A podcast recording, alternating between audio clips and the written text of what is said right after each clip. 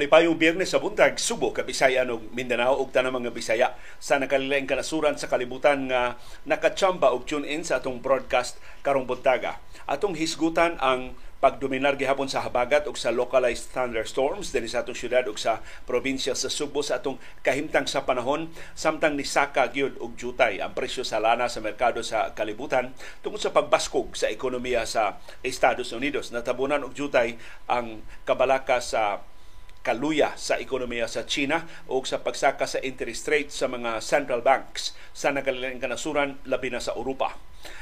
Karong buntaga sab atong isgutan naunha na sabta sa Metro Manila ang ilang Regional Wage Board ni aprobar na sa 40 pesos nga aumento sa suhulan ni samota og kabiya atong kwintahon pili atong minimum mga suhulan dinhi sa Subo ug Central Visayas ikumparar sa bag-ong minimum nga suhulan dito sa Metro Manila. Nganong kanunay mangyutang mauwahi sa pagtakda o guminto sa suhulan o kanunay mangyutang maiwit in terms sa gidakon sa suhulan sa nagkalilain nga mga rehiyon sa Pilipinas, labi na sa Metro Manila.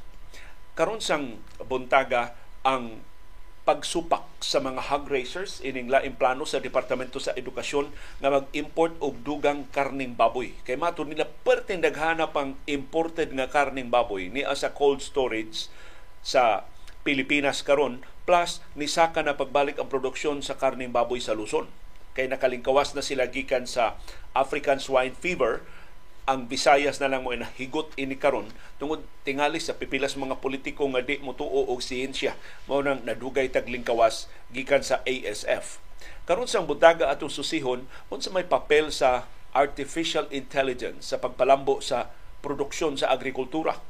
Kaniadto kay nato ng agrikultura og makahugaw sa kamot sus karon. Ang agrikultura may tukluk-tuklupon lang sa imong computer keyboards og maatiman na ang imong mga umahan unsay mga available nga mga teknolohiya sa artificial intelligence karon nga nagamit pag-ayo sa agrikultura ato na subayon karong buntaga. Nagpabiling ubos ang atong bag mga kaso sa COVID-19 dinhi sa Subo ug Central Visayas ug sa tibuok Pilipinas ug maayo na balita. Samtang ang Commission on Elections magdoble ang ilang trabaho kay ang ilang pangandaman di lang usa kundi duha ka eleksyon unya sa 2025 kay gisugo sa Korte Suprema illegal man di itong balaod nag-extend sa termino sa mga opisyal sa barangay ug sangguniang kabataan dunay eleksyon karong 2025 so December 2025 ang sunod nga eleksyon sa barangay ug sangguniang kabataan.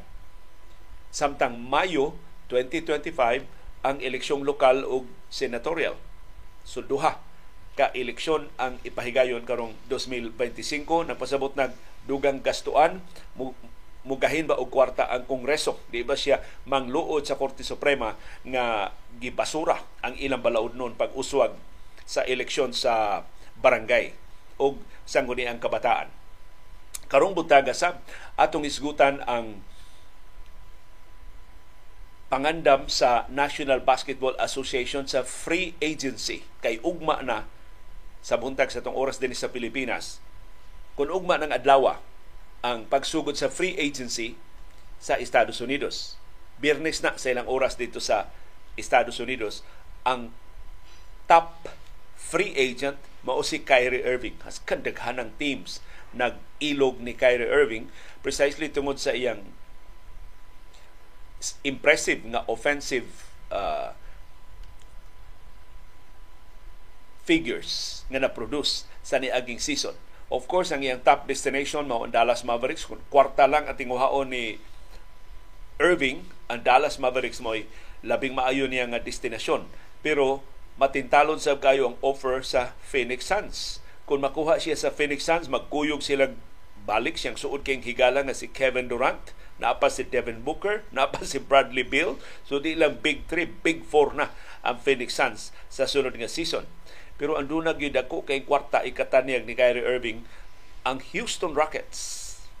Kay ang Rockets mo ikinadak-an og kwarta sa salary cap nga ilang ma-offer ni bisan kinsang superstar ni bisan kinsang magdudua nga available aron balik sila sa contention sa playoffs sa NBA sa sunod nga season. O karong butaga, imbitahon mo namo sa viewers views ang mapuslanon ninyo nga mga opinion, mga reaksyon sa mga isyu nga atong natuki ug wa matuki sa atong mga programa. O karong buntaga sa unang anibersaryo sa Marcos administration tangkod man nga usa ka tuig na ang administrasyong Marcos sa utong tutok karong adlaw dunay espesyal nga imbitasyon ninyo sa atong kasayuran Kinoy Kuyan.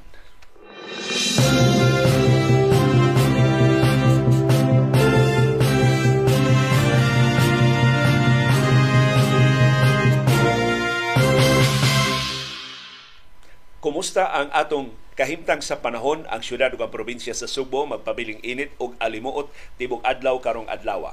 Hayag na mi diri sa among nahimutangan although wa pa gyud hingpit makapakita ang adlaw do na pay nipis kaayo nga panganod nga nitabon nining higayuna pero dili sab kaayo tugnaw di sab alimuot karong buntag diri sa among nahimutangan sa Bukarang Barangay sa Kasili sa Konsolasyon. Kumusta man ang inyong kahimtang sa panahon? Palihog ibutang diha sa atong comment box kay sigon sa pag-asa padayon tang dominahan sa southwest monsoon o habagat o sa localized thunderstorm. So doon natay patak-patak ng pag-uwan, pagpanugdog o pagpangilat na atong mapaabot.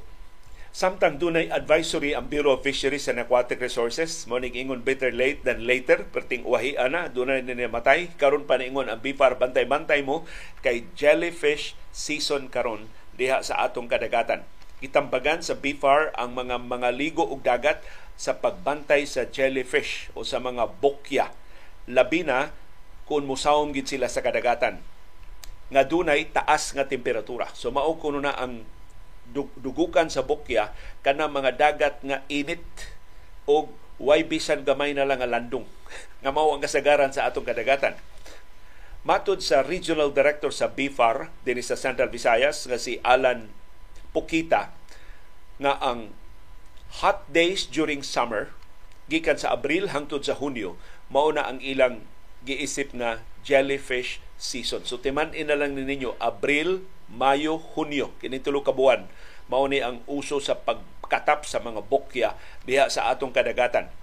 Dunay pipila ka mga bahin sa dagat nga magtapok So tapok-tapok ni ang mga bokya manudaghan kay ni silang mapaakan, daghan kay ni silang maapektuhan ang ilag yung paborito, areas that are very hot and not shaded and exposed to sunlight. Nausa ra ka kahulugan, perting inita, way landong o bantang kaayo sa adlaw.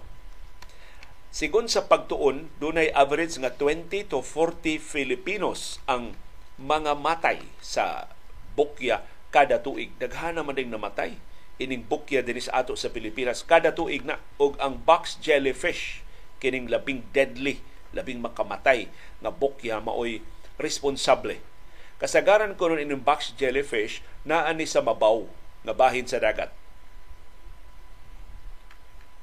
Diin ang hangin dili kaayo kusog og ang bawd dili dagko. So kini jellyfish di ay ganahan ni siya og linaw nga bahin sa dagat. So naa ni siya kasagaran sa mga mabaw dili ni makamatay ang kasagaran sa mga bukya na makabiktima sa mga mga ligo pero peligro sa mga dunay mga medical conditions dunay mga pre-existing conditions labi nag high blood pressure o mga sakit sa kasing-kasing. So bantay-bantay mga mga ligo og dagat ining jellyfish season hangtod pa sa katapusan. O karon naman di ay ang katapusang adlaw sa Hunyo pero di lang gihapon na magkumpit sa kasagaran ba sa jellyfish di lang to ikita. Labi nagwa ta kaila ba kung unsay bukya kay kasagaran ini nila puti luminous kundi ka suhito dili ka makabantay bukya na di na. So pangutana gyud mong mga mulupyo kun naa mo mga lugar nga di mo suhito asang dapit nga luwas sa bukya asang dapit nga kuyaw sa bukya dili mo pataka lang diha dayon og langoy kung wa pa mo makasuway ang mga lugar. Samtang sa kahimtang gihapon sa atong panahon gipahibaw sa Philippine Institute of Volcanology and Seismology nga duri magnitude 5.1 nga linog nga niigo sa amihanan silangan nga bahin sa lungsod sa Burgos sa Surigao del Norte. Ang linog nahitabo alas 7:30 gabi. Intensity 2 ang napatigan sa mga lungsod sa Burgos ug sa Pilar sa Surigao del Norte. Matod sa PHIVOLCS, wa sila gipaabot nga dagkong kadaot sa linog pero posibleng dunay mga aftershocks nga mahiaguman ang Surigao del Norte o kasilinganan nga mga probinsya.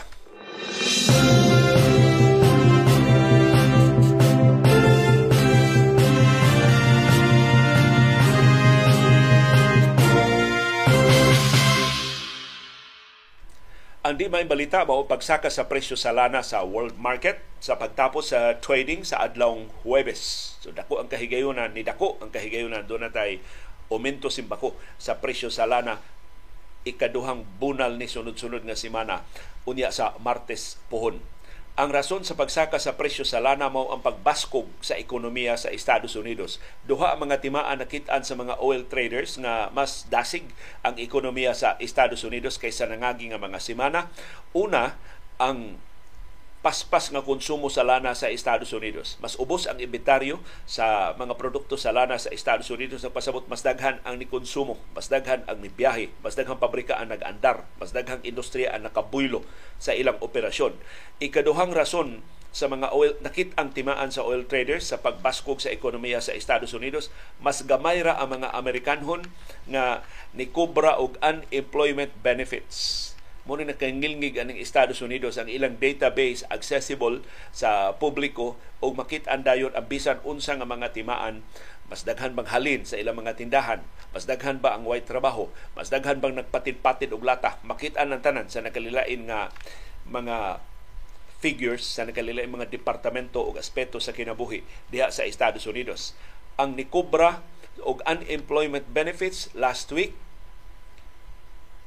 ni us-us sa kinatasan nga ang sa kinaubsan nga ang ang sud sa niaging 20 ka buwan.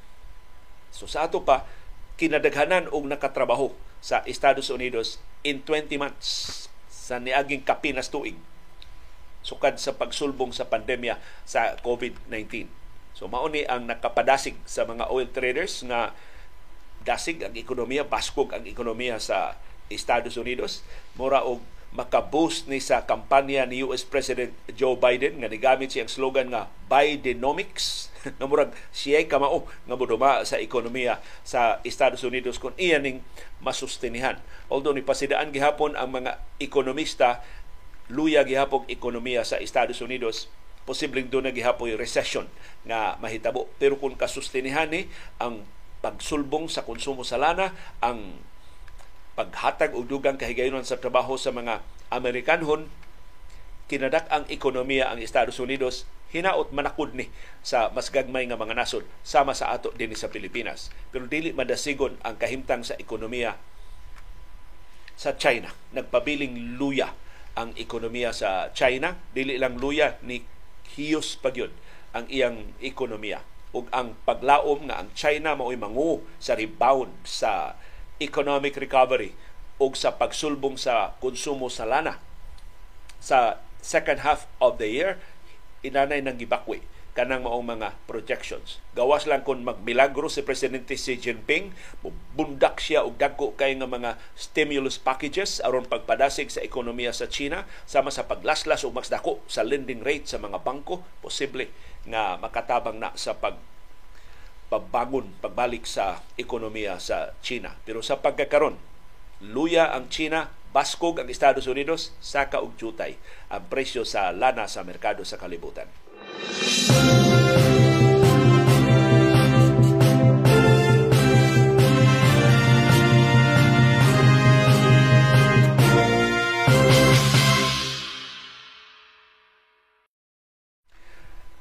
Dunay Maayong balita para sa mga trabahante dito sa Metro Manila, bad news sa ato mga trabahante dinhi sa Subo. Giumintuhan na sab ang ilang minimum nga suhulan, mas mabiyaan pa yun ang atong minimum nga suhulan dinhi sa Subo o Central Visayas. Ang Regional Wage Board sa Metro Manila ni aprobar og 40 pesos nga aumento sa ilang minimum nga suhulan ug ilan na ning madawat sugod sa sunod buwan sa ato pa, ang minimum nga sweldo sa Metro Manila mahimo ng 600 Gs pesos kada adlaw. Mas taas kaysa ilang gidawat karon nga 570 pesos per day. Ang katapusang wage order o wage increase sa Metro Manila Giluwatan atong Mayo 13, 2022 ug napatuman sa June 4, 2022. So nauwahi na. Lapas na usa ka tuig kay ubos sa balaod makapa-umento man ka sa sweldo kada tuig. So naalkansi na mga trabahante di sa Metro Manila og usa ka buwan kay sunod buwan pa man ni ang effectivity sa ilang 40 pesos nga aumento sa suhlan pero maayo na kay ng ilang kahimtang ang ato wa pa pabiling lansang ang atong minimum nga suhulan dinhi sa Subo ug Central Visayas wa pay klaro kanus ani i-adjust sa atong regional wage board nga historically kanunay maiwit. Mao ni mao ni usas labing tapulan ug labing langayan nga wage board sa tibuok Pilipinas. Pasaylua sa atong mga amigo nga sakop sa atong regional wage board dinhi sa Central Visayas wa pa gina mo improve ang inyong kalangayan ug ang inyong katapulan sa pag review sa atong suhulan dinhi sa rehiyon ang National Wages and Productivity Commission ni aprobar na sa wage order sa Metro Manila adtong June 27 o gipapublikar na ni karong adlaw June 30. After 15 days ang effectivity ini. Sa ato pa madawat na sa mga trabahante sa Metro Manila ang ilang sweldo on July 16, 2023. Unya na sa sunod buwan or napug lima ka adlaw gikan karon Kumusta man ang atong uminto sa suhulan dinhi sa Central Visayas, nagpabilin nga pending. Uban sa laing napo ka mga rehiyon nga dunay mga wage petitions, dunay mga wage hike petitions nga padayon pa nga gisubli sa Regional Wage Board. So magpaabot ha kinsa pay ubang mga rehiyon nga mo paumento sa ilang mga suhulan but in the meantime ato na lang andamon ang atong kaugalingon nga matinuod masubli mapadayon ang kasaysayan nga kitay usa sa labing uwahi nga makapaumento sa suhulan ug labaw tanan kitay usa sa labing gamay tihik og aumento sa sweldo.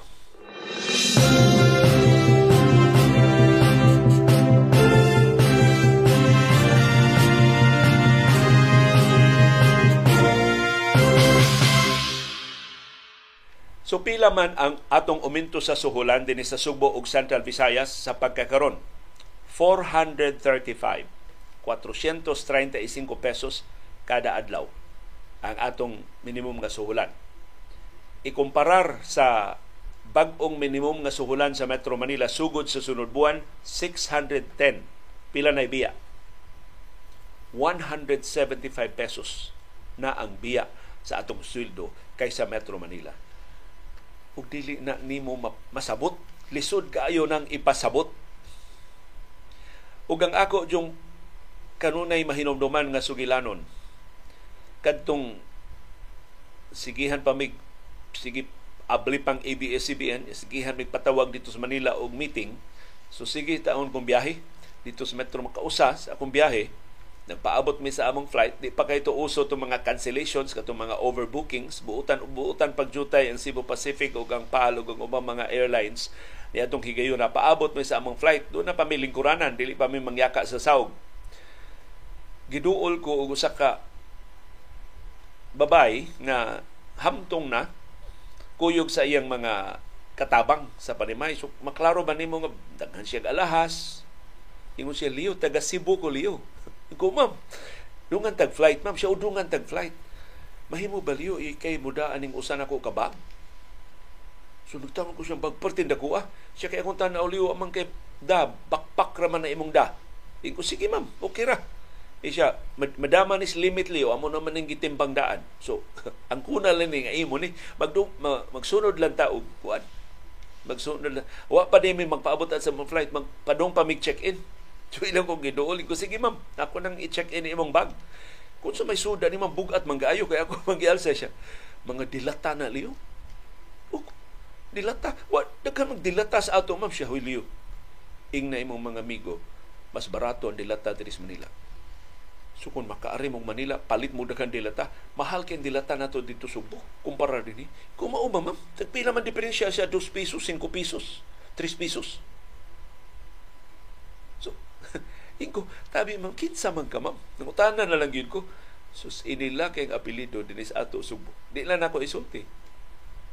dako kay ning ilang pamilya Dak, dagko kay silang negosyo ha tag iya ni og mga planta daghan kay mga pabrika dinhi sa ato Subo but nag-export man gani ni sila sa pipila sa ilang mga produkto hilabihan kaadunahan pero na na kana bitong mga first generation second generation nga mga pamilya nga nag-agi ba in town og kakabo sa una. Sumay kaayo mo daginot.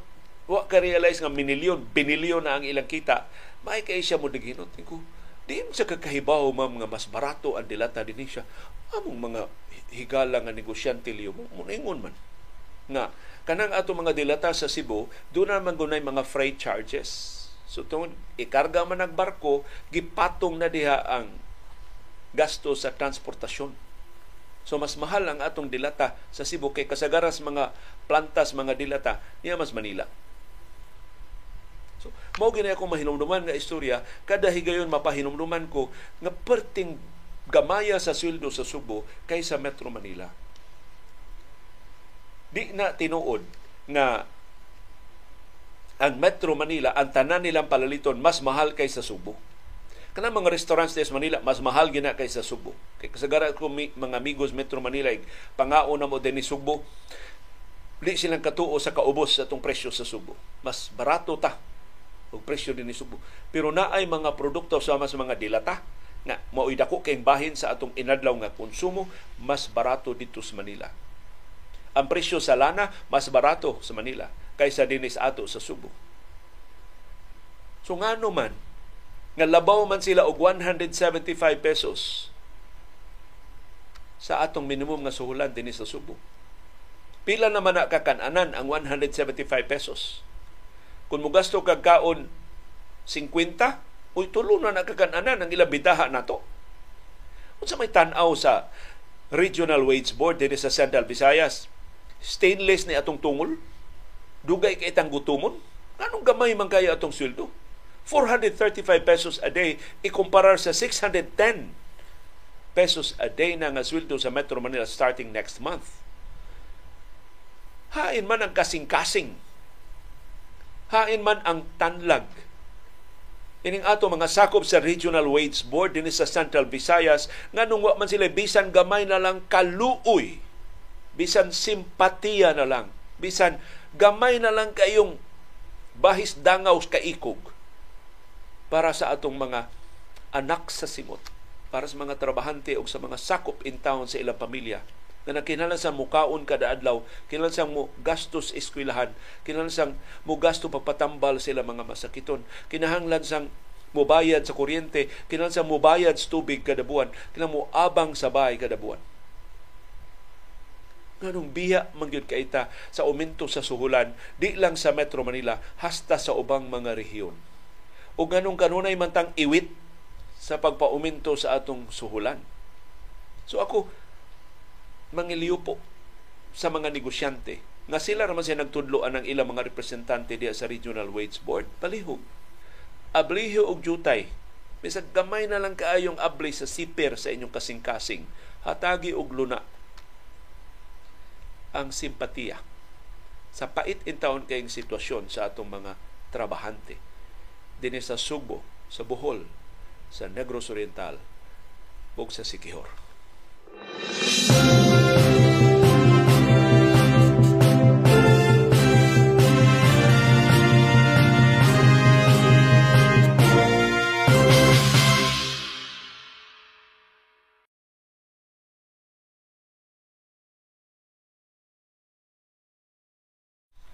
Kumusta man ang atong supply sa baboy? Ang mga hog raisers, kus ganong ni protesta inimplano sa Department of Agriculture nga mo import na sabta og dugang karning baboy. Kay sigo nila, daghan pa kaayong frozen nga karning baboy nga imported nga naapa sa ato mga cold storage karon. Wa pa mga halin. Ambot nganong ang DA unsay ilang kakwartahan anang importasyon dagko jud kay na sila komisyon magsige man jud og import og karning baboy ilang gipahimuslan ang absence ang how ang vacuum of leadership sa Department of Agriculture kay ngan raman gud nga agriculture secretary ni si presidente Ferdinand Marcos Jr. wa man siya li, li, li, li diya sa DA magsige ra man siya pang minaw anang iya mga bilyonaryo nga naglibot niya sa industriya sa agrikultura. Mao nang lusot-lusutan na, na siya sa mga undersecretaries o mga assistant secretaries nga nang gungis na diha sa DA anad na kay sa pagpalusot-lusot ng mga binuang diha sa departamento. Kining plano sa Department of Agriculture pag import na sab og dugang karning baboy kusgano ning gisupak sa samahang industriya ng agrikultura o sinag Matod sa ilang presidente nga si Rosendo So, daghan pa kayong nahibilin nga mga imported nga karning baboy sa atong cold storage. Ang latest inventory nga ilang nakuha, 75 million kilos pa sa frozen pork ang naa sa mga cold storage. Igbabaligya pa na. Pero ni-insister ang DA nagkinahanglan ang Pilipinas og dugang karning baboy. Mao nang nagnihit kuno ang karning baboy tungod sa African swine fever kinahanglan nitong mo import og mas daghan pa Matod sa DA, problema kaayo ang supply sa karning baboy dinhi sa Visayas. Kay ang Visayas, apil ng Subo ug Negros giatake pag-ayo sa African swine fever. Ya patay mga politiko nga di mo tuog siyensya, maglisod ta og hilwas gikan ini problema ha. Niingon si So, samtang apektado pa ang supply sa karning baboy sa Visayas ug sa Mindanao tungod sa African swine fever, pero ang Luzon nakabawi na. Nisulbong na ang produksyon sa karning baboy, local na karning baboy dito sa Luzon, nakalingkawas na sila gikan sa African swine fever. Ngano kay nituo sila siyensya. Ilang gipatuman ang mga ASF protocols. So na sila maproblema sa ASF ang dakong bahin sa Luzon. Ambot kita din isubo kanus apata di man mutuog siyensya ang ato mga politiko. Nipasangil sab ang sinag na kining pagkatap sa ASF din sa Visayas, posible tungod ni sa imported nga karning baboy. Kay hangtod karon ang Department of Agriculture ambot ngano wa pa ikapasabot nagdumili pagtukod og mga testing centers pag-screen ang mga karning baboy gikan sa atong mga pantalan, duna ba na sila ASF o wa ba? Matod sa sinag, ang imported meat products ni sud sa Pilipinas without necessary tests. Ug kung simbako infected kanang imported nga frozen meat mo pakatap na makak takod lang gihapon sa atong lokal nga mga baboy kay kining kagaw sa ASF mo survive ni sa frozen meat for 300 days. Dulan tuig nabuhi ang kagaw bisan pag frozen na patay na ang baboy give freeze na ang karne magpabiling buhi ang kagaw. Gikwestiyon sa sinag ang pagdumili, ni naman ni kapakyas, pagdumili gyud sa DA, pagtukod og border facilities.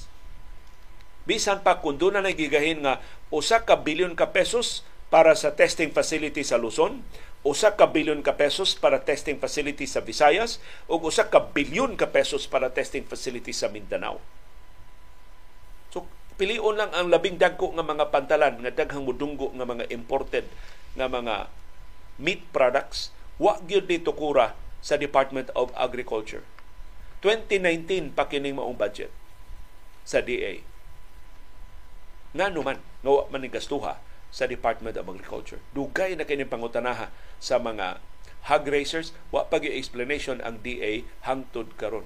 Og nakatag-an ka, amot do na by earth, do na by kalibutan ini problema ha, wa pag yun mag, mo appeal, wa pag mo intervene pag sulbad ini problema ha ang supposedly atong agriculture secretary ambot na hibaw ba siya mga trabaho si presidente Ferdinand Marcos Jr.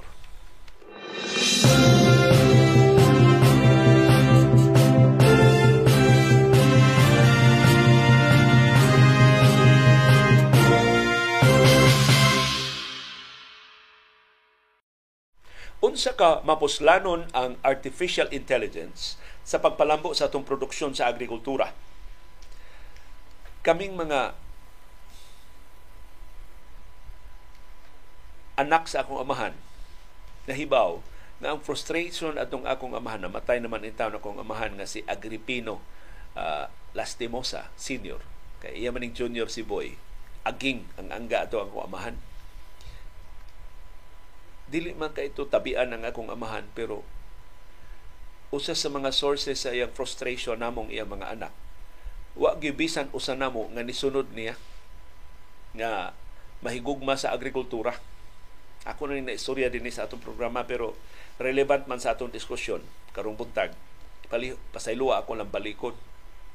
Pero kanang among kamaguangan ang iyang Agripino Jr. si Boy na eskwela na og agriculture kay mao may siya may eldest so siya gi gihangyo sa kong amahan eskwela gyud agriculture unya murag scholar tus boy dito sa Sevier University kay nagpuyo pa man mini atos maramag bukidnon Unya kinadul ang universidad nga nindot kaayog agriculture ang Xavier University. In fact, mausab na ang universidad gigraduaran ni kanhi Mayor Tami Osmeña sa agriculture. Bueno, bugal-bugalan bitaw na Tami Osmeña nga agriculturist na siya. Kay tinuod, graduado na siya ng agriculture dito sa Xavier uh, University. Pero ako magong ambot nakaptiwas bas boy sa agriculture, murang ni shift. Murang di siya ganahag agriculture. Ni shift siya mechanical engineering. Mao na ang iyang kurso na iyang nahuman. Unya kami, unsa unsa toy kurso ni Benji among ikaduha nga igsuon na nitaliwan na in town mora og party computer, party electronics ang iyang kurso. Unya among ang among kuan man ni alphabetical man ni amongan ABC so Agripino Benjamin among tunga-tunga among bugtong babay si Cecil si Cecilia education. Gusto mo na siya mag-teacher. Ni ako, Polsay, political science. Si Bimbot ng electrical uh, engineering. So, wagi, wagi agriculturist sa among pamilya. Bisag ka kong papa, di man to siya agriculturist, pero ganahan lagi siya agrikultura. So, unsa naman to yung trabaho sa una. Pero, wa mi musulti sa among amahan, pero pareha mi sa among generation nga di ganahag agrikultura kay di mi ganahan magkalapok among kamot. No kaya nga tugong equate sa agrikultura sus, magdaro, pagbasok, maguna ba, magbugwal siyuta, bug, mag, magbuwad sa init, mangantod, kanang tanang mga negatibo nga mga aspeto sa agrikultura, sus kung magbagyo, pilde, kung doon peste, parot, kung dunay dangan pordoy. Wa gyud kasiguruan ang agrikultura para sa among pananaw no? Sa among henerasyon. Pero murag dili na natinuod ang artificial intelligence mong palambo sa atong produksyon sa pagkaon. Pinagi sa pag-maximize sa mga ani pagpamenos pag-ayo sa usik sa atong mga produkto daghan na kay karong naimbento nga mga gadgets nga nagamit og artificial intelligence nga nakatabang sa mga mag-uuma sa ubang kanasuran. Hinaut mo abot na, na dinhi sa ato sa Pilipinas. Hingpit na nilang nabadlong ang peste.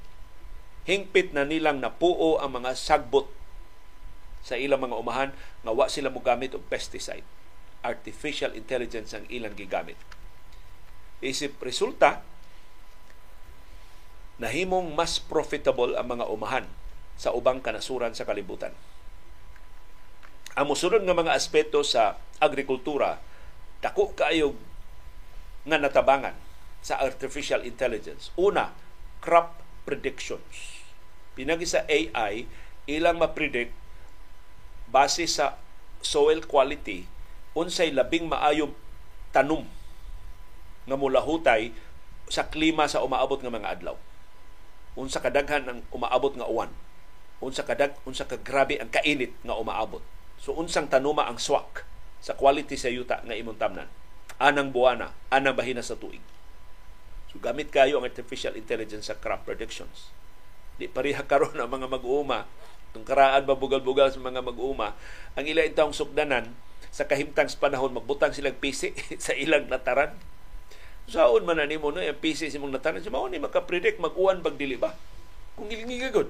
So ang buhatos PC aron maka-predict sa uwan og init siya. Uga gani ang PC Leo, why uwan? Basa gani PC uwan. Simple kayo ang ilang teknolohiya.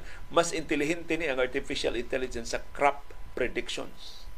Ikaduha nga push sa artificial intelligence, robot field monitoring.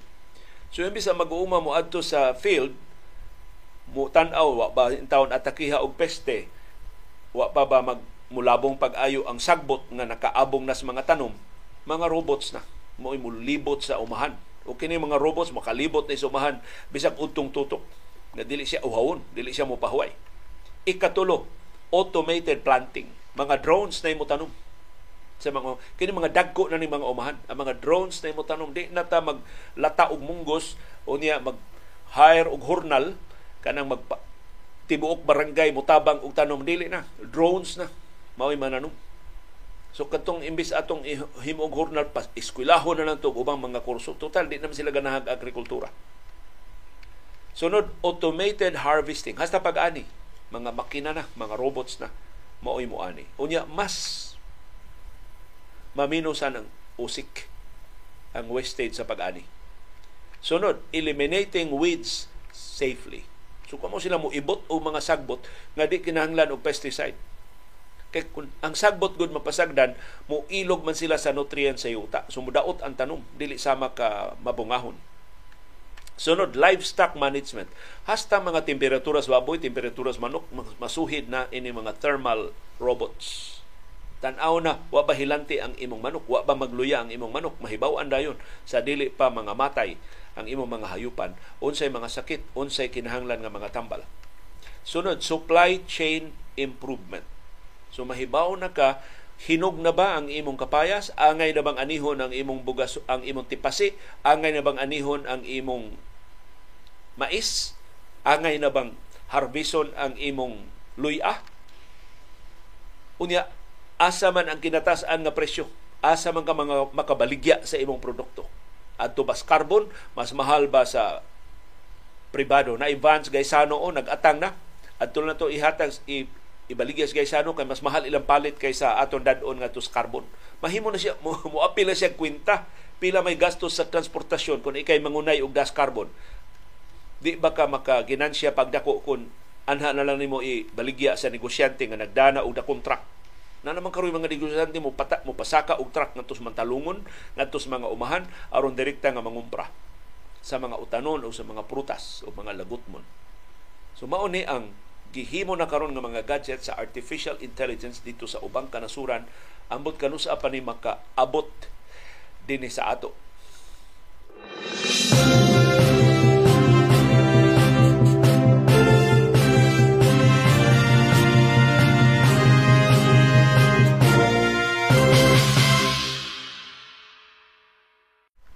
Kumusta atong bag-o mga kaso sa COVID-19 gi-report sa Central Office sa Department of Health? 503 ang atong bag-o mga kaso sa tibok Pilipinas gahapong adlaw. Nisaka og jutay ang atong active cases ngadto sa 7,896, 7,700 kapi na lang ni uh, sa niaging adlaw. Mauni ang mga pasyente nga nahibilin sa itong mga ospital o isolation facilities sa tibuok Pilipinas. Ang atong positivity rate nagpabilin sa nagpadayon Kuni us-us ngadto na sa 7.4%. 7.6% ta the other day. So nagsige hinay kayo ang usos pero nagsige gyud siya og usos. Ug hapit na ta makaabot sa threshold nga gitakda sa World Health Organization nga less than 5% for at least 14 days pag matuod nga nakontrolar nakontrolar na sab nato ang tinagdanay sa COVID-19. Ang top notcher sa mga kaso gahapon mao gihapon ang Metro Manila dunay sila 131 kabag-ong mga kaso. Ang projection sa Octa Research Group muubos ang atong bag-ong mga kaso karong adlaw between 300 and 400 ra ang ilang gipaabot nga bag-o mga kaso sa COVID-19 karong adlaw ang katapos ang adlaw sa Hunyo Hunyo 30, 2023 ika 181 today is the 181st day of the year. Kumusta atong bag-o mga kaso dinhi sa Sugbo ug Central Visayas? Nag double digit pero napo ora ang bag-o nato mga kaso sa tibok Central Visayas. Ang kinadaghanan og bag-ong kaso ang Cebu City dunay upat. Ikaduha ang Negros Oriental dunay tulo. Ang Bohol dunay usa ka bag-ong kaso. Ang Cebu Province dunay usa ka bag-ong kaso. Ang Mandawi City dunay usa ka bag-ong kaso sa COVID-19. Ang Sikihor, way bag-ong kaso. Ang Lapu-Lapu City, wa say bag-ong kaso sa COVID-19. Ang atong active cases, less than 300, niabot na lang tag 297 ka mga pasyente ang nahibilin sa itong mga ospital o isolation facilities sa Cebu, sa Bohol, sa Negros Oriental o sa Sikihor. Ang kinadaghanan og active cases mao ang Negros Oriental dunay 85, ikaduha ang Bohol dunay 82, ikatulo ang Cebu Province dunay 73, ikaupat ang Cebu City dunay 29. Ato ni giinitan ang Cebu City kay for the longest time doon to sila napo ka active cases nga way ayo-ayo. Gahapon ang active cases sa correction, the other day ang active cases sa Cebu City 27. Nadugangan og upat gahapon ang active cases 29. Sa ito pa dunay laing duha ka kaso atong napo nga gahapon pa na nga ayo. Gahapon pa gilista sa Department of Health nga naayo. Grabe no? One month and 20 days. Una naayo ang maong mga kaso sa Cebu City. So palihog Department of Health ay mong pataka nagsige mi og bantay. Kutob sa among mahimo among bantayan ang inyong mga kaso sa COVID-19. Ang Mandawi City, walo ang ilang active cases the other day. Gahapon, pito na lang. Ya doon na sila usa ka bagong kaso gahapon. Sa ato pa, doon na sa naayo sa Mandawi City. Tulo man ilang active cases, murag naayo na ang tulo ka-active cases sa siyudad sa Mandawi but it took them one month and 20 days una na rectify ang ilang record. Ang Lapu-Lapu City, way bagong kaso, nagpabilin nga wow ang ilang active cases sa COVID-19. Ang Sikihor, 13 ang active cases sa Sikihor. So palihog, di ta mo kumpiyansa, di ta mo tangtang sa itong face mask kung naata sa naghuot nga mga lugar, di ta mo apil sa wakinhanglan nga mga tapok-tapok ug tabang taog badlong sa mga kiat-kiat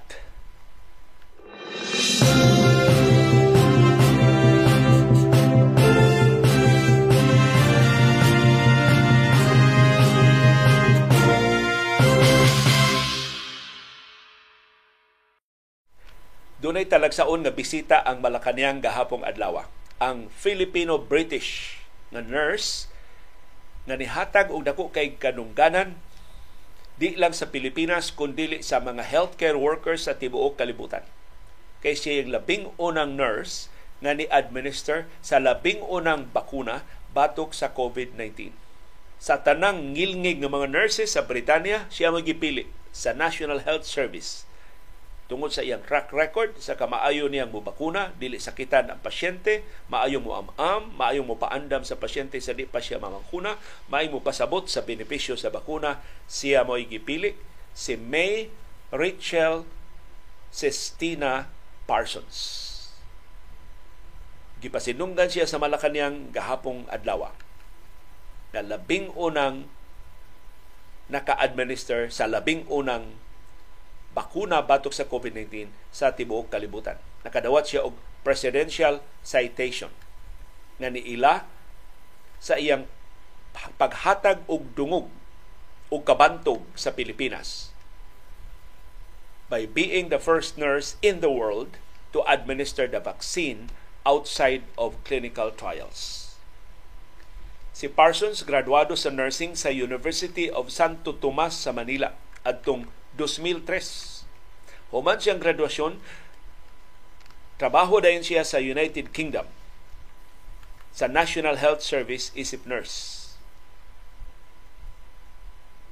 Nakaduaw na ni siya sa Pilipinas atong Agosto sa niaging tuig. So sawa pa ni siya karon pa siya pasidunggi sa Pilipinas pero adto pa ning Agosto siya nakauli unta dinhi sa ato. Kadto unta mo'y labing tukma nga higayon sa pagpasidungog niya.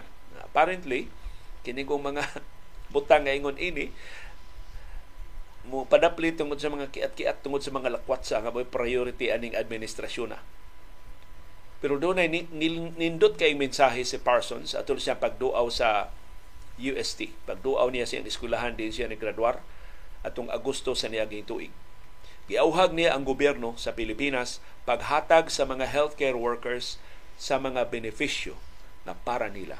Ilang sweldo, ilang COVID-19 allowances o ubang mga benepisyo nga ubos sa balaod para nila. Kaya niya itong higayon na napasagdan pag-ayo ang mga healthcare workers. Ug kung gusto ang Malacanang mo pasinungog ni Parsons, ang labing maayong pasidungog nga ilang ikahatag ni Parsons ug sa uban kaubanan niyang nurses mo mapaghatag sa tanan nila mga suhulan o mga benepisyo. Utangan pa baya ang gobyerno sa Pilipinas hangtod karon kapinas duha ka tuig sa COVID-19 allowances atong mga healthcare workers. So kining citation para ni Parsons, uwahina og medyo taphawra kung gusto gyud si Presidente Ferdinand Marcos Jr. mo pasidungog ni Parsons iyang hatagan sa tukmang suhulan o mga benepisyo ang mga kauban ni Parsons din sa Pilipinas nga mga nurses nga nag-anto na sa daghang katuigan sa tihik nga suhulan mas tihik pang mga benepisyo. Kung at least 51% sa mga nurses din sa atos Pilipinas nang langyaw na sa ubang kanasuran tungod sa mas dagkong mga suhulan o mas dagko nga mga benepisyo na ilang nadawat. O kini pasinungog sa Malacañang, better late than later, mas una pang napasinunggan si Parsons sa Britanya kaysa iyang nasod nga natawhan sa Pilipinas. Ug mas ngilngig ang pasidungog na dawat ni Parsons sa Britanya. Nakadawat siya sa prestihiyoso nga George Cross Award sa niaging tuig para sa tibuok National Health Service sa Britanya. Yung muna, ang NHS maoy gipasidunggan si Parsons maoy giparepresentar sa tibok National Health Service sa Britanya. Dili man libawt imong balhibo sa katami sa pasidungog iyang nadawat sa nasod nga dili iyang natawhan. Unya dinis ato citation ra gihatag Wa pa pasidunggi ang iyang auhag na hatagan intawg atensyon ang suhulan o benepisyo sa mga nurses. Ning iyang labing uhay pagduaw sa Pilipinas, gipahibaw ni Parsons nga sa kagamay sa iyang savings, magtukod siya og charity aron pagtabang sa mga Filipino nurses nga nagkalisod-lisod in town sa ilang batakan nga mga panginahanglan. Maayo pa si Parsons. Ipitik iyang kasing-kasing sa atong mga healthcare workers sa tinud-anay gyud nga pagtabang paghawas nila gikan sa pait nilang kahimtang ang administrasyong Marcos sama sa administrasyong Duterte sama sa nangagi nga mga administrasyon hangtod karon kutob ra gihapon sa istorya.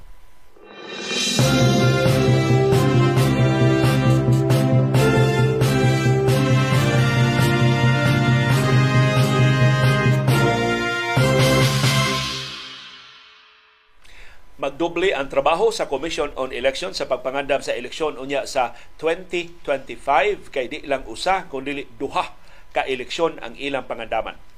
Tungod sa desisyon sa Korte Suprema nga illegal tong balaod sa Kongreso nga nag-uswag sa eleksyon sa December 2022 ngadto na sa October 30, 2023 nagpasabot dunay eleksyon sa barangay sa Disyembre 2025 pasabot ang mapili karong eleksyon na sa barangay ug sangguniang kabataan duha ka tuig ang ilang termino. Og tan-awan ninyo mga kongresista mga senador mao na sad-ad sa paglawgaw, pagtugaw sa naandan unta nga schedule sa atong eleksyon sa barangay ug sangguniang kabataan. Ug usas nadakdakan ana ang COMELEC. Maapikiro ng COMELEC sa pagpangandam kay ilang sentro sa preparasyon maora ang local ug senatorial election sa 2025 sa Mayo sa 2025. Disyembre, dunay laing eleksyon. So, Hunyo, Hulyo, Agosto, Setyembre, Oktubre, Nobyembre, Disyembre. Pito ra ka ang gintang. Busy kay sila sa eleksyon sa Mayo, magkarakara na sad sila kay pito ra ka ilang lugway pagpangandam para sa sunod nga barangay usang muni ang kabataan elections sa December 2025. So dunay eleksyon karon October 30 mag-eleksyon na sab sa barangay sa Sangguniang Kabataan sa December 2025. Kay ang sugo sa Korte Suprema ipahigayon ang sunod nga eleksyon sa barangay sa first Monday of December 2025. So, matod sa COMELEC, magkinahanglan sila og dugang kwarta. Di naman sila kapangayo og dugang panahon.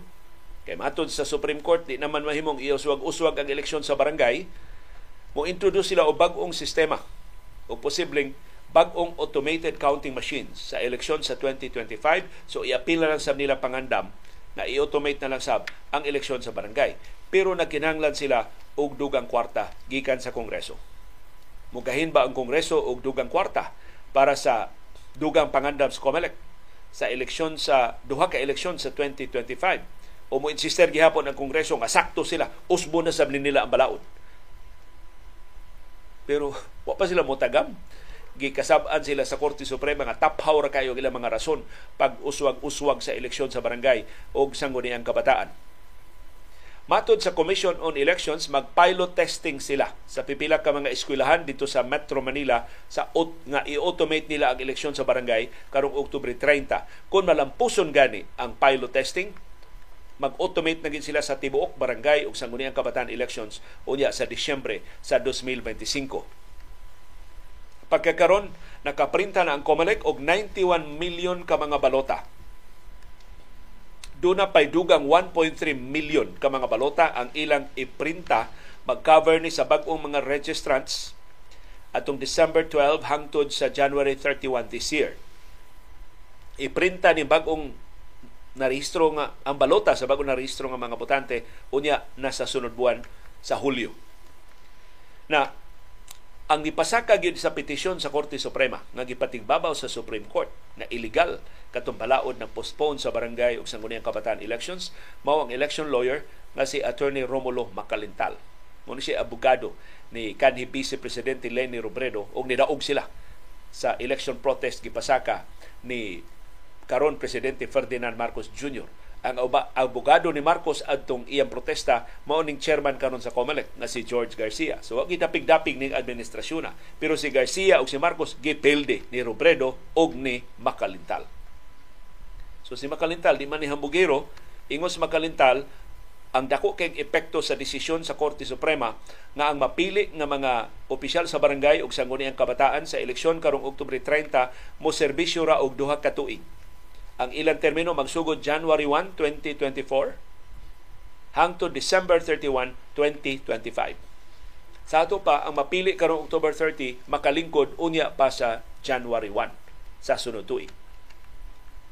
Si Makalintal maoy nangu sa tanang mga petitioners na niauhag sa Korte Suprema pagbasura sa Republic Act 11935 na nag-uswag sa eleksyon sa barangay ug sangguniang kabataan elections gikan sa December 2022 hangtod sa October 2023.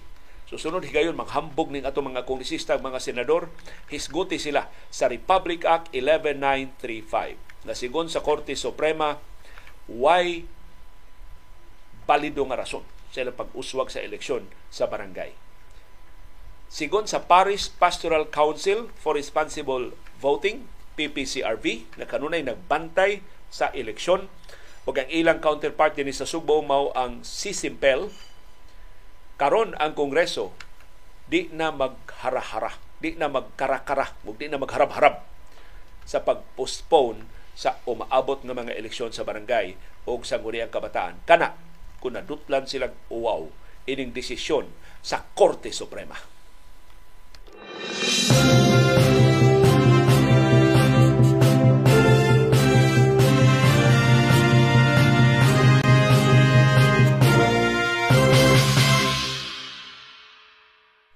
Nipasalig si Senate President Mig Subiri nga mas kusgano na niya ipatuman ang mga lagda sa proper decorum diha sa Senado. Niangkon si Subiri nga murag barkada na lang tinuod diha sa Senado saba kay ng ilang mga sesyon. Ang ilang diskusyon diri sa tubangan wa paminawas tagaluyo kay nagtabi sa bugila nagsesyon sa bugila. Ya dagko kay mga tingog bahak og katawa makugang na lang ang nag-interpolate nga, oh, wa man day maminaw ning ako mga kauban. Ya pagtanaw nila sus ilang Robin Hood Padilla, Bato de la Rosa, Bongo, Francis Tolentino, ang mga nubatos, ang mga bagong napili sa Senado nga feeling hawd kaayo, wa gani magtagad unsay lagda sa decorum diha sa Senado. Matod ni Senate President Mig Subiri, ni uyon siya sa obserbasyon ni kanis Senate President Franklin Drilon. Pag buyag kuno ni Drilon nila, iya dayong gi kasaligan si Drilon nga Kuya Frank. Your wish is my command. Kanang imo mga sugyot ako nang ipatuman. Daghang salamat sa imong pagpahinumdom namo. Ngilngig sa nig attitude si Mig Subiri. Kay kung pareha pa siya attitude ni Robin Hood Padilla, mo ingon siya, laos na ka Franco, eh, katiguang na mo, apil-apil pa ka, bago na ni Senado, eh. Nilabay ng inyong panahon. Pero ingon si Subiri, tahod kay siya ni kanis Senate President Frank Drilon. O sa ila ko nung panagsulti, giingnan siya ni Drilon, draw the line. Butangi og limit kanang inyong kiat-kiat diya sa Senado. Of course, magkinatawaan na mata sa Senado sa una pero butangi magsugod na ganing sesyon ayaw na mo kiat. Ayaw na mo dihagtabi. Paminaw mo sa sesyon. Pila ra na kauras ang inyong sesyon. Mas taas ba yung bakasyon kaysa trabaho sa mga senador. So giingnan siyang rilon, draw the line as the prestige and the credibility of the Senate were supposedly being eroded due to the apparent lack of decorum sa pipila ka mga senador. Ang Senado may mo suffer anang inyong kiat. So niingon si Subiri, siya pakikatubang sa mga sakos sa media gahapon, na iyang kanunay gipahinumduman ang iyang mga kaubanang senador nga magsugod na ganing sesyon, hipos na ta, hilom na ta, minaw na ta.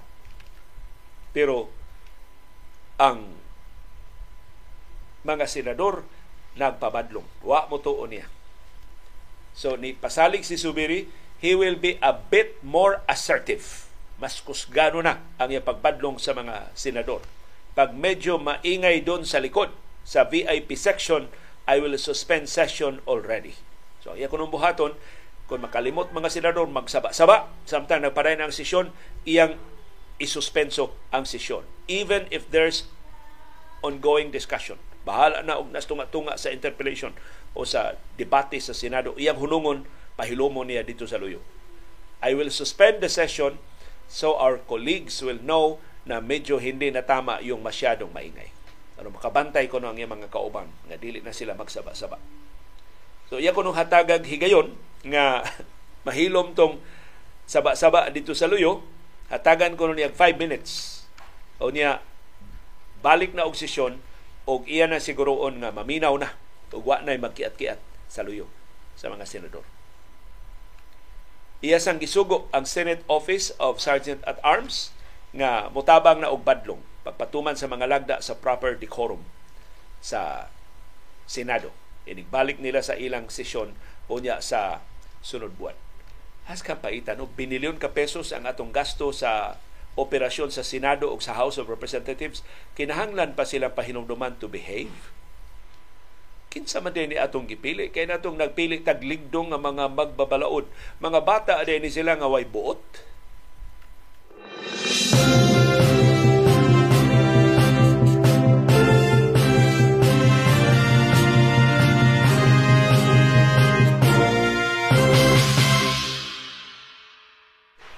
o nahumana ang preliminary investigation sa mga kasong kriminal nga gipasaka sa National Bureau of Investigation batok sa ilang detenido o batok sa mga gwardya nga sa sayon lagsud gawas sa selda sa NBI. Nakapauwaw pag-ayo sa Department of Justice o sa sistema sa hustisya sa nasod.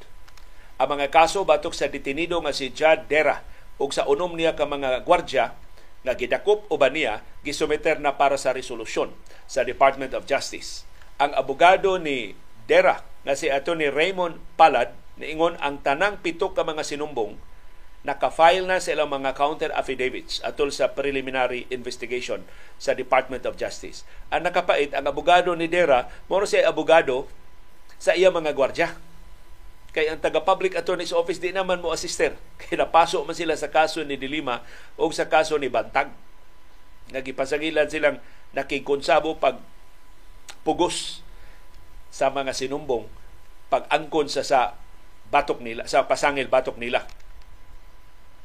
So, gisumiter na for resolution ang kaso nga bribery, corruption of public official, infidelity of custody of prisoner o graft and corruption.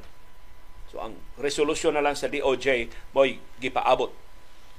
Ang mga ahente sa National Bureau of Investigation nakadakop ni Dera og sa unom ka mga security officers pagkatungang gabi na itong pag-adlaw sa ilang pagawas. Palik sila tungang gabi na sa June 20 adlaw nga Martes.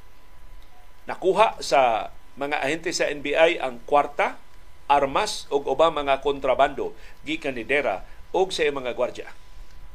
Sa iyang counter affidavit, tan-awa ra ning depensa ni Dera, niingon siya nga why probable cause why sukaran ang pagpasaka og kaso nila sa korte sa corruption of public officials. Kaingon si Dera, kadto ko nung unom ka mga security officers, mga job order employees to. Dili to regular nga mga trabahante sa NBI so dili ko no sila matawag nga mga public officers. Paitan kaubos pagtanaw ni Dera sa mga job order. So iya lagi subornuhan pero nganong job order man ng mga gwardya sa National Bureau of Investigation nganong dili man ang mga organic personnel dili ba plantilla positions ang paggagwardya sa NBI malungi-lungi ra na. Kung ingunala lang kasayon. Sigon sa kampo ni Dera ang NBI na pakyasab sa pagmatuod nga ang 10,000 pesos nga nakuha gikan niya. Mo to iyang offer or iyang suborno ngadto sa mga security officers. Matod sa abogado ni Dera nga ang mga security officers ni Himakaksab nga nakadawat sila og kwarta o nga gisaaran sila ni Dera og gasa bugti sa pagpagawas-gawas niya. Na nasukuhay na ang ilang testimonya sa una nilang istorya sa taga-NBI. Ilang unang istorya sa NBI nga gisugo sila sa ilang labaw pagpagawas-gawas ining dera. Nang ilang abogado, ang abogado raman sa dera. O di ingnan sila ayaw ng kangkuna, oy madaot akong kliyente ana. Ingna nga wa mo subornuhi. So nalawgaw ng istorya ug ang Department of Justice ni paundayon rasab. Hangtod karon way kasong gipasaka batok sa hefe sa tagduma sa prisuhan sa NBI. Hantod karon way kasong gipasaka sa Chief Security Officer sa NBI facility. So, klaro ang giduot si Derara o kining iya mga gwardya. Kung saan pagkausap sa National Bureau of Investigation kung ang ilang mga dagko dili nila apilon. Musugot lang sila nga ilungion ang mga detalye. Nisumbalik pa ang abogado ni Dera, kini si Atty. Palad ni Ingon, ang special VIP rooms komuna sa tanang mga piniriso diha sa NBI, dili lang si Dera. Gamay ra kuno ng ilang kwarto pero doon na sila tagsa-tagsa ka mga higdaanan. Bisan kuno ang mga suspect sa bantang case, kato mga piniriso sa New Bilibid Prison, diha man tutanggunga sa NBI, doon na sila ilang kaugalingon nga VIP room. Amot kinsay na gasto nila. Doon na sila tagsa-tagsa ka mga higdaanan. So kakuyaw. Kanang facility sa National Bureau of Investigation. Gawas nga prisuhan, gihimo pang dormitoryo, pila may abang. Ana mga VIP rooms nga giokupahan sa mga detenido. Sigon sa Department of Justice, espesyal gining kang dera, mas dako ng iyang VIP room, mas hunol-hunol ng iyang higdaanan, kay mas dako siya bayad ngadto sa mga opisyal sa NBI. So nganong ang mga gwardya ra may gidaginod og kiha nganong wa man apila og kiha ang ubang mga opisyal sa National Bureau of Investigation nga gipasangilang nakadawat sab sa suborno. Di na mausab og di na mahunong kung ang mga gagmay ra oy madutlan sa mga lagda.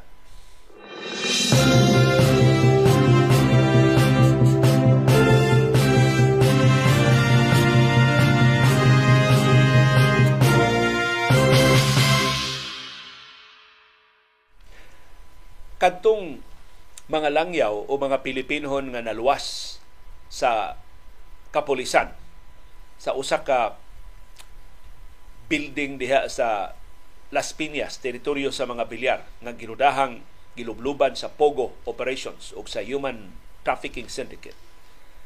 Ang kalibog sa kapulisan sa dulan 3,000 nga ilang nadakpan o na-rescue, wa sila kahibaw kinsay biktima kinsay nagpasiugda. Wa man ay label nga ako, ako ay recruiter. Mo ning ako mga recruities. Of course, gitudlo nas mga biktima kinsay ng recruit nila, pero kinahanglan pa magunang imbestigahon. Pero dulan 3,000 ang imong imbestigahon, pertindugaya na human sa investigasyon. So nisuway og ikyas kining 48 ka mga langyaw. Nisuway og iskapo gikan diha sa compound ug tungod sa ilang pag pugos untag ikyas ang wow nila nasamdan kay gipugnan magin sila sa kapolisan. Amot unsang pagkasamaran na posilan ba? Nga bunog ba lang? Why detalye ang kapolisan? Pero dako kay na nilang problema karon diha. Kinsa may mga biktima anang dulan 3,000, kinsa may mga suspect, kinsa may mga tigpadagan sa human trafficking syndicate. Gironda sa kapolisan kanang compound sa Alabang, Alabang sa Pote Road sa Las Piñas adtong Martes sa kadlawon. Nakita nila sud sa building ang mga living quarters, ang mga kwarto nga gipuy-an ining mga biktima og mga nagpasiugda sa human trafficking syndicate. Ang mga langyaw nagikan sa Malaysia, Singapore, China o Vietnam. Pero mayoriya mga Pilipinon. Ang na-rescue nga mga individual, wa una pagawasak kay giklaro pa mga biktima ba sila tinuod o sila bay nang recruit ini mga biktima. Ang wow sa nisuway pag-ikyas mao'y nasamdan. So matod sa kapolisan, ilang gidali-dali og check ang mga passport sa mga dunay passport. Pero ang uban, wa gyud mga travel documents. So gitaguan gini sa mga recruiter aron dili sila makaikyas. So nagki-coordinate na ang kapolisan sa Bureau of Immigration aron mahibawan ang tinuod nga kahimtang ining mga na-rescue og nadakpan atol sa ilang ronda nga dulan lagi og 3,000. Dugay pa kay ining mahuman. So ang giuna karon sa kapolisan mao ang pag-review sa mga computers ug social media data tiyalig doa diha mga naong o mga ngan ining ilang mga dinakpan o makahatag nila og kasayuran kung mga biktima ba o mga suspect ng ilang mga dinakpan. Pipila sa mga foreign nationals mahimong kapasakaan na og kasong human trafficking karong adlaw Biyernes. Ang mga Pilipinon, kasagaras mga Pilipino nakitaan nga mga biktima gid in town. So sila giuna sa pagproseso sa kapolisan kung matagbaw na ang mga investigador hasta ang Department of Social Welfare and Development o ang Public Attorney's Office nga wagin sila labot sa recruitment pagawason na sila ipanglista lang ilang mga ngan aron mapatawag sila sa dugang pakisusi o kung mo-testify na sila sa korte. Niabot og 1,993 ka mga Pilipino. So kung maiba na nag 1,993, kapila lang nas libo ang mahibilin diha nga mga langyaw. Gisusi karon ang posibilidad nga international syndicate ang nag-operate ining maong compound o nga nagpasiugda og mga online scamming activities. Gawa sa kasong human trafficking, pasakaan sa og kasong cybercrime ang mga suspect nga nang recruit ining mga Pilipino o mga langyaw nga mga biktima sa human trafficking na hopefully mapadlong na kung mas agresibo pa gyud ang kampanya nga pasugdahan sa kapulisan sa mosunod nga mga adlaw o mga semana o mga buwan.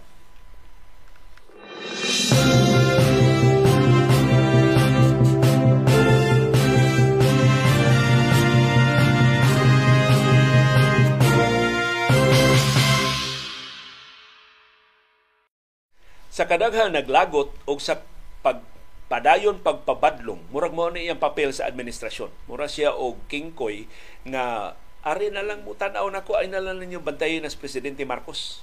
So malipat na ta. Unsay mga maniobra sa ubang departamento kung atong itingob ang atong kasuko atong kayugot aning attorney Larry Gadon. Pero kahibaw ba mong pila iyang sweldo? Gipahibaw sa Department of Budget and Management DBM nga kanang ranggo ni Gadon is a Presidential Advisor for Poverty Alleviation. Pariha siya ranggo sa mga sakop sa Senado o sa House. so nidagan ni siya pagka senador na pildi karon mura di siya senador o kongresista ang iyang ranggo. Gihatagan siya sa salary grade 31. Iba mo pila sweldo anang salary grade 31? 278,434 pesos a month. Dako ang sweldohan gadon ya sige lag bugal-bugal mao na lang iyang role niya magsweldo ta niya 278,434 kada buwan. Gawas pa hangtod karon naglibog ang taga Malacañang unsa man trabaho ining gadon. Moingon si Gadon, ako'y tigpatuman sa mga programa ni BBM batok sa kakabus. Pero ang job description sa presidential advisor policy make policy advice Muhatag lang siya og tambag Pasaylua. Mahitungod sa pag-umol o mga lagda. Dili siya dili siya implementor. So hasta gado naglibog unsa iyang trabaho. Gawas pa, kanang iyang bag-o man pwesto, may presidential advisor for poverty alleviation sa nangaging administrasyon. Giimbento ra maning Marcos ni pwestuha para ni Gadon.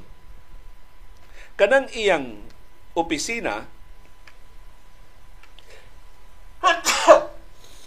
sa ilua pag-usab sapaw na og pag-usik-usik na sa pundo sa gobyerno kay duna naman tay National Anti-Poverty Commission NAPC Nganong napamantay Presidential Advisor for Poverty Alleviation? Ang NAPC mo'y gitahasan sa pagtambag sa presidente unsay labing maayo nga mga paagi sa pagsulbad sa problema sa kakabos. Ang NAPC gitukod yun gani pinangi sa balaod Republic Act number 8425 o Social Reform and Poverty Alleviation Act So gisapawan ni Marcos ang ahensya nga gitukod as balaod para sa samang katuyuan pagtambag niya sa kampanya batok sa poverty. Nganong dili mas gadon iyang gitudlo nga pangu sa NAPC. Gipirmahan kining balaod nagtukod sa NAPC atong June 30, 1998, panahon pa ni kanhi presidente Fidel Ramos. Ang NAPC uban sa Department of Social Welfare and Development, uban sa National Economic and Development Authority, magsige na sila og meeting mahitungod sa poverty alleviation. So kining tulo ka ahensya mo nahilabi. Nganong gisapawan pa man ni Gadon? Ang sulti ni Gadon, ako'y mo synchronize ang tulo ka ahensya aron nga sayo na lang kaayo ni BBM pag-aksyon sa ilang mga rekomendasyon kung mauna nga ang iyang trabaho mao pag-synchronize. Nganong si Gadon nilusad mag iyang kaugalingong programa? Kanang iyang programa nga BBM movement o Batang Busog Malusog. Nga iyang ilusad unya sa Hulyo. Wa man ang programaha sa NAPC sa DSWD o sa NEDA iya na sa nang iyang kaugalingon nga programa. Asa man siya kwarta ipatuman anang programahan nisapaw na sa mga initiatives sa NAPC sa NEDA og sa DSWD. As kapaita. Unya si Marcos nagpatuo pag lingkod niya akong streamline ang bureaucracy, mag right sizing ko sa bureaucracy. Kadtong mga opisina mga wa kinahanglana ako tong abolition aron nga ang kwartas katawhan maadto sa mas mapuslanon nga mga butang. Ug tuod man iyang giabolish ang Office of the Cabinet Secretary. Iyang giabolish katong opisina ni Martin Andanar, akong igagaw, katong PCOO. Pero nagtukod na siya og bag-o nga mga opisina. Sama ining kang gadon. So, unsa man yun? First anniversary na ba siyang administrasyon karong adlaw, makasabot na bata sa direksyon ining administrasyon na medyo hanap pa. Kung si Gadon, gipangutana, karon presidential advisor na ba ka, Mangayo na baka og pasaylo sa tanan nimo mga giinsulto, sa tanan nimong gibinastusan, sa tanan nimong gi-fake newsan. Tanan nimong mga sayop nga kasayuran sa una. Unsay tubag ni gado? No. Nganong mangayo man kog pasaylo? They are the ones at fault because they were spreading lies. They should be thankful that I did not have them killed. At least I only hurled bad words against them. So ngayon ko pasalamat ng iya mga biktima sa mga balikas nga wa niya sila ipapatay. Tarong bago nagsinultihan. So ako na kumbinser na kung ang role anang gadon aron lang gina pagpanglawgaw sa administrasyon aron malipata. Magsigilan na siya panginsulto, magsigilan na siya binastos, aron ra tay lang hisgutan ang iya na lang mga binuang o malipat na tas mga palusot diha sa ubang aspeto sa administrasyon. Hinaot dili ta magpalipat.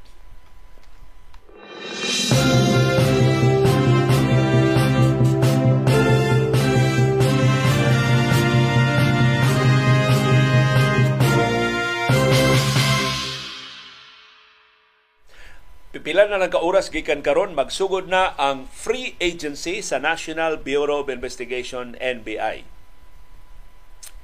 Biyernes dito sa ila, Sabado na din sa ato ang pagsugod sa free agency. Mamahimo ng free agent silang Kyrie Irving o kaubanan sa National Basketball Association. magsugod alas 6 sa gabi sa ilang oras dito sa Pilipinas, alas 6 tas buntag sa Sabado sa atong no, dito sa ilang oras sa Estados Unidos alas 6 tas buntag sa atong oras dinhi sa Pilipinas. Ug ang top free agent mao si Kyrie Irving. Og inigsugod dayon sa free agency, doon na tulo ka, duha ka meeting. Si Kyrie Irving nag-schedule, makig-meeting siya sa Dallas Mavericks nga mo iyang team karon og makig-meeting siya sa Phoenix Suns. Si Kyrie Irving gipangulitawhan pag-ayo sa Phoenix Suns. Agresibo man kaayo na ang tag-iya sa Phoenix Suns. Ang iyang consultant si Isaiah Thomas usa sa mga legends sa NBA ang nangu sa Detroit Pistons sa ilang duha ka back-to-back nga kampeonato sa NBA sa una kuhaon ginila si Kyrie Irving aron mas mapalig-on pa ang ilang team wa pa matagbaw ang Phoenix Suns nga doon sila big three Kevin Durant Devin Booker ug Bradley Beal kay yung hungan at tagiya sa Phoenix kuwang pa na. Wa mo'y daganan ni Nikola Jokic ana oy. Kinahanglan pa mo og lain. So ang ika-upat nilang ipuno si Kyrie Irving. Aron maka-assemble gid sila og contender sa sunod nga season. Dili lang 3 stars, 4 stars good ang gusto sa tag-iya sa Phoenix Suns nga si Matt Ishbia o sa general manager nga si James Jones. Si Irving, eligible nga mo perma og kontrata sa Dallas Mavericks lima ka tuig batanon pa man ni si Irving hatagan siya sa Dallas og lima ka tuig nga kontrata balor og 272.9 million US dollars. Na kung moingos Irving ngita ko mas dako nga kwarta sa gawas.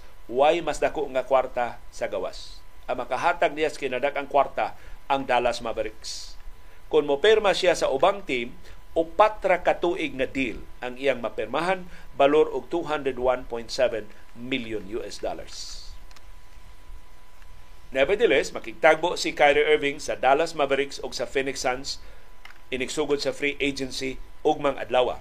Ang Houston Rockets ni suway sa pagkalendaryo og meeting uban ni Kyrie Irving. Kay interesado sab ang Houston Rockets ni Irving In fact, ang Houston Rockets interesado sa tanan available nga mga superstars. Kay dagko kay kwarta ikapagawal sa Houston Rockets nga ilang ika-offer ngadto ni Irving og sa ubang available nga mga players. Usa sa mga magdudua gi kaibgan pag-ayo sa Houston Rockets mao ang forward nga superstar nga si Kyle Kuzma. Unya, nagplano sab sila pagkuha sa gwardya sa Toronto Raptors nga si Fred Van Vliet. Kay mga free agents man ni sila. Ang Sacramento Kings mo'y karibal sa Houston Rockets sa serbisyo ni Kuzma interesado sa bang Kings ni Kuzma. Kay doon na sab sila cap space na ma-offer ngadto sa veterano nga forward sa sweldo nga iyang kipangita na dili mahatag sa Washington Wizards niya mao na nga mugawas si Kyle Kuzma. So, atong mahibaw-an inigsugod sa free agency doon na ba'y bago ang mga teams o magpabilin ba sa ilang mga teams karon ang mga free agents. Usa nila of course ang Filipino-American nga si Jordan Clarkson. Kinsa wa pa makakuyog sa Gilas Pilipinas kay nangita pa og iyang destinasyon, matagbaw ba siya ining offer sa Utah Jazz o doon na ba'y team nga muhatag niya mas dako nga kontrata o mas maayo nga pwesto sa ilang organisasyon.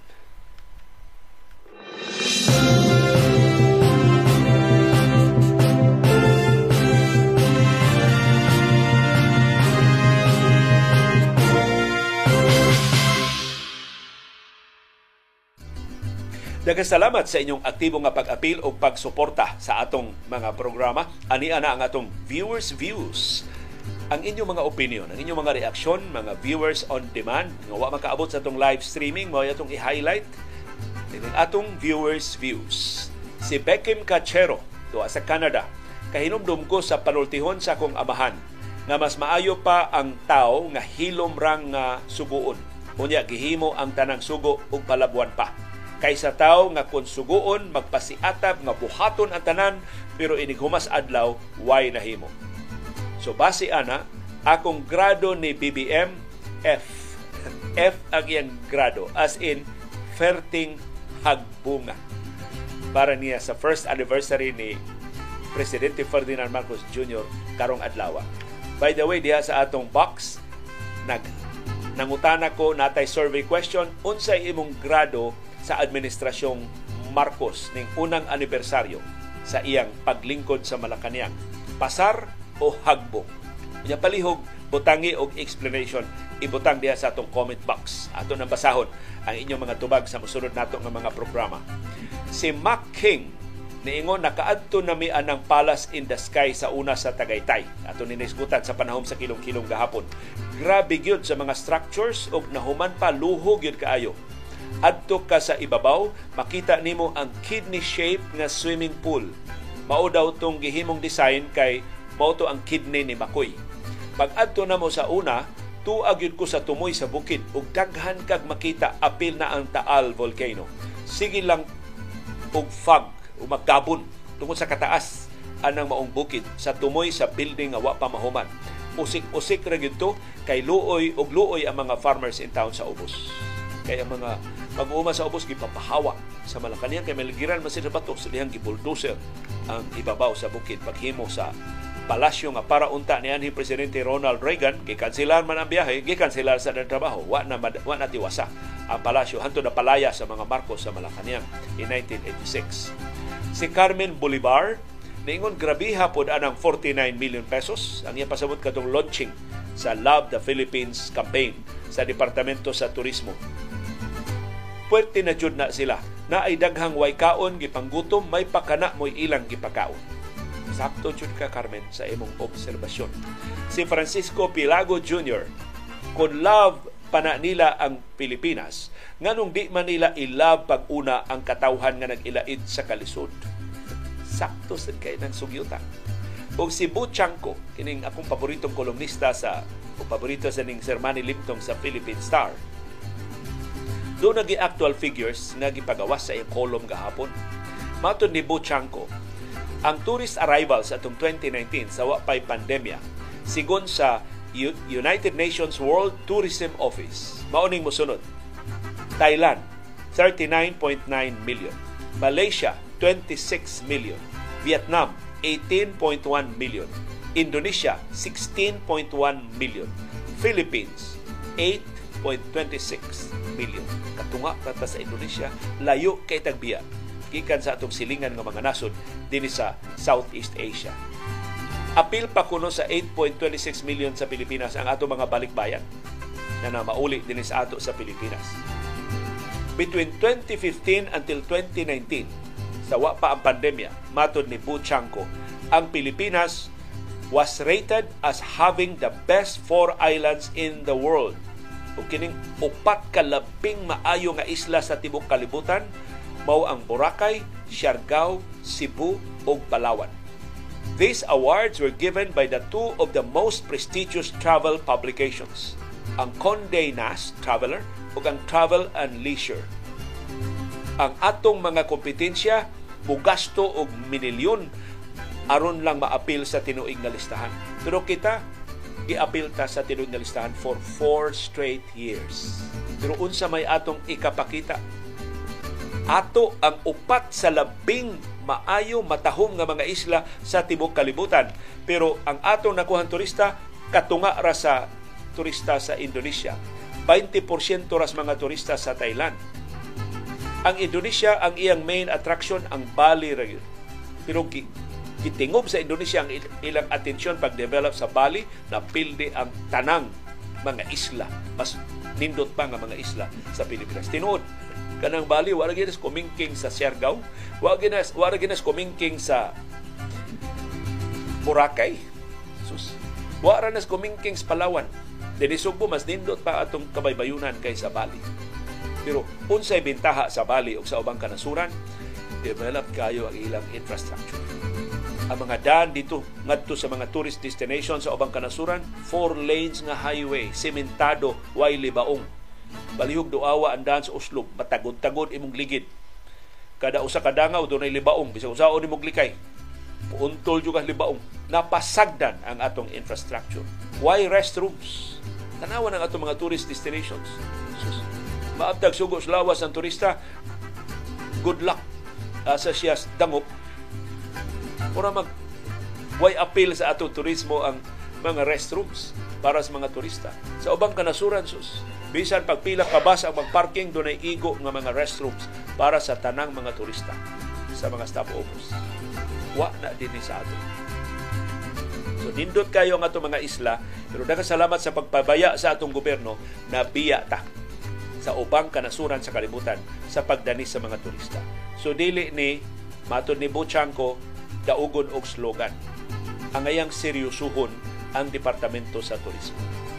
Ug ang gipili pagin nga Secretary of Tourism sa Cristina Frasco gihulagway sa mga veterana sa industriya way nahibaw-an mahitungod sa turismo. Ang iyang unang gihimo nagpaprintang mga materialis nga naa iyang naong ug naong sa iyang bana para ipanghatag sa tanang mga bisita nato dinhi sa Pilipinas. Mao na iyang ideya sa turismo. Kung dangatan sa atong industriya dinhi sa Pilipinas. Manguros na ng tandaan. Si San Goko niingon kung mahadlok mabangkaruta ang gobyerno tungod sa pension sa uniform personnel, lingion unta niya ang gobyerno mismo nga dili na mangawat, dili na mo appoint og usa ka batalyon ka undersecretaries ug di na maglaag-laag nga magparti-parti ug tangtango na ang dagko kay nga mga confidential funds. Tuhasan buko sa imong subyot. Pero angay sad mo contribute ang military ug uniform personnel kay ang ato orang pension system sa MUP mo'y way contribution sa tibuok kalibutan. Murag sad na makiangayon na magdawat sila generous kay nga pensyon nga sila amot bisan usa ka dako.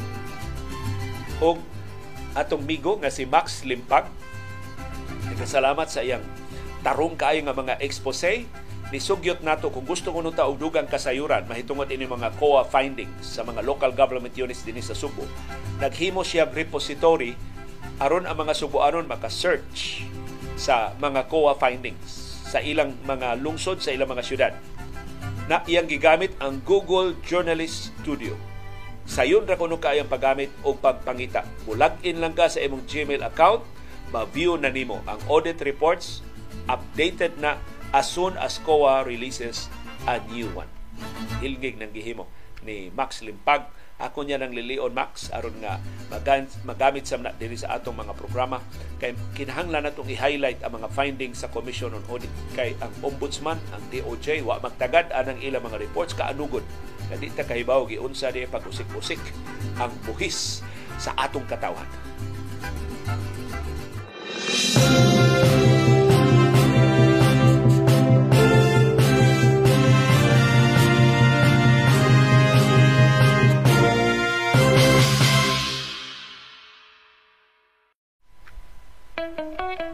Dunay daghang matang sa kasayuran. Dunay kasayuran pinadailang, dali rang mahibawan. Dunay sa kasayuran gitaguan, kilumluman, angayang kuykuyon sa katawhan. Kasayuran kinoy-kuyan. Doon ako'y ikumpesel ninyo karong buntaga. Dihang kadaugang marko sa eleksyon nagkaklaro na. Murag nagusbat akong kasing-kasing samtang nagbasa sa latest figure sa COMELEC sa transparency server nila. Sa gabi sa eleksyon day, na resulta puwerteng paspasa. Paghigda na nako ni atong gabi una. Nagduha-duha na kung magprograma pa ba. Nagduda ko kung may kapuslanan pa na kinabag-an lain magtimplada. Fake news og Talyano gold may gituuhan nila Pagkaugma, nagprograma gihapon ko bisan luya. Nakahukom pagsangyaw sa kamatuoran, bahala na. May magtagad pa magpaminaw nako wa ko'y ideya kay di na baya libre kining akong plataporma. Kinahanglan na mo gasto pagbayad sa internet data. Laing rason nga gihuptan nako nga kabalaka kay sa labing unang higayon ni apil ko og kampanya. Ni diskurso ko sa publiko nga perting bantanga gawas nga napildi puwerte pag yung lubunga. Samot bugal-bugalan sa trolls nga nagyapa-yapa. Labaw sa tanan ang viewers mahimo nang magduda sa akong katakos pagtuki sa mga kontrobersiya. Maayo na lang ang atong viewers wa mo biya mas nidaghan pa. Nadugangan pagyod kada adlaw samtang nagpadayon ta. Daghang salamat sa inyong pagsalig ug pagsuporta. Maong kapintuig human sa eleksyon na kalahutay pa. Sa pagpaminaw sa atong mga programa, wa mo na mo pugsa inyong kaugalingong kabubuton ang paggasto sa inyong kwarta. Pagsubay sa diskusyon kada buntag ug hapon tibuok semana. Daghang mas maayo og libre pang mga kompetensya inyong pagpili namo nakabuhi ug nakadasig nga way sama. Maumbisan sa kakulian o teknikal nga mga lukapa, maningkamot ming makauban mo sa ato mga programa. Sa mga sipyat, daghang salamat sa pagpasaylo o pag-agwanta. Kamo ang tinuod nga rason nganong nagkuyog pata. Sa sunod higayon nga dunay manginsulto o mukantalita, nganong manaway ko sa mga politiko nga gipili nila, mutubag ko nila nga ang mandato sa ato mga programa nanukad sa inyong kaisog, pagbarog para sa kagawasan ug demokrasya.